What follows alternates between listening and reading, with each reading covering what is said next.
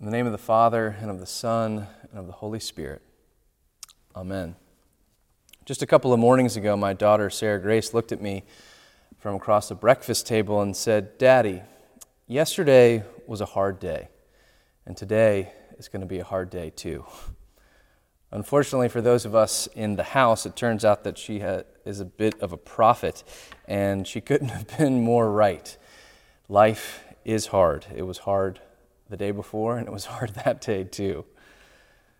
And this past week, we here at Christ Church announced that we are officially offering counseling at Christ Church, provided by our therapist in residence, Ethan Richardson. As Ethan put it in his written announcement so clearly and briefly, no matter who you are, life is hard. And he's right. No matter who you are, you will or you already have experienced a time in life that has felt a little darker than you would have liked it to. When it feels like your life or your world is a bit of a mess. When hope and joy are difficult to come by. And yet, what we see in our reading from 1 Samuel that Ashley just read, and what we see throughout all of Scripture, is God speaking to us in the midst of our troubles and giving us His word of grace, like a loving Father assuring us that He will take care of us no matter what. And this reading from 1 Samuel, it really is a powerful one, I think. It takes place in the time of Israel's history that was pretty messy itself. It was a time of transition between the trying days of the judges and then Israel eventually finding itself a king. And today we see the calling of the young prophet Samuel. Samuel, who was left by his mother Hannah at the tabernacle to be raised by the priests. Samuel had become a sort of an acolyte to the rather ineffectual old priest Eli, who was becoming blind at this point in his life. And we see the two of them sleeping one night while they're meant to be watching over the tabernacle. And the verse I think that sets this whole scene and first caught my eye this week is the very first one, where it says, The word of the Lord was rare in those days, visions were not widespread. And yet, this is then followed quickly by a message that despite this time of difficulty and what feels like spiritual dryness, despite all of that, one of the next verses says, The lamp of God had not yet gone out, despite all of that. God was still with them. God was still with them, speaking into that darkness and speaking a word of grace, unexpectedly calling the young and inexperienced Samuel to service at a dark and unexpected time. God doesn't proclaim that Samuel has somehow earned this call or that he himself is the light in the darkness. Instead, God's call to Samuel is itself a word of grace.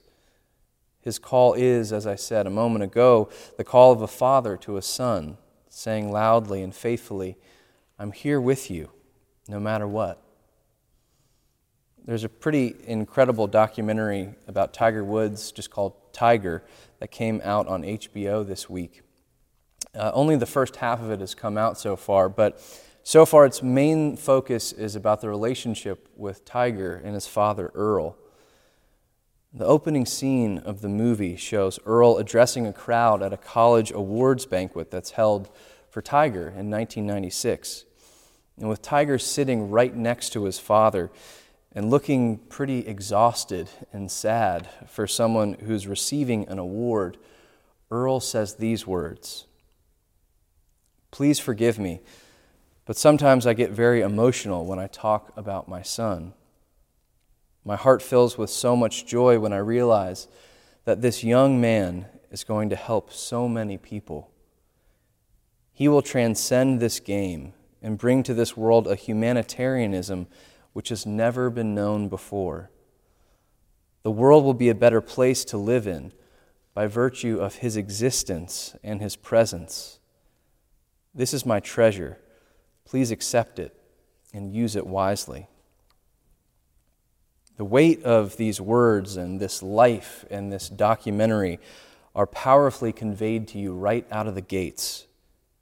Because while you're hearing Earl Woods' voice giving this speech about Tiger and to Tiger. The film rolls out videos of Tiger playing cheerfully as a little boy and then as a younger man, and then some of his accomplishments, winning major golf tournaments.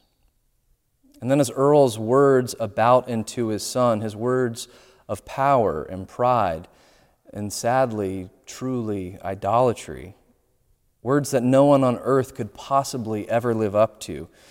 As Earl's words reach their climax, the image you're seeing stops being images of Tiger celebrating his championships, and it becomes footage from a police station.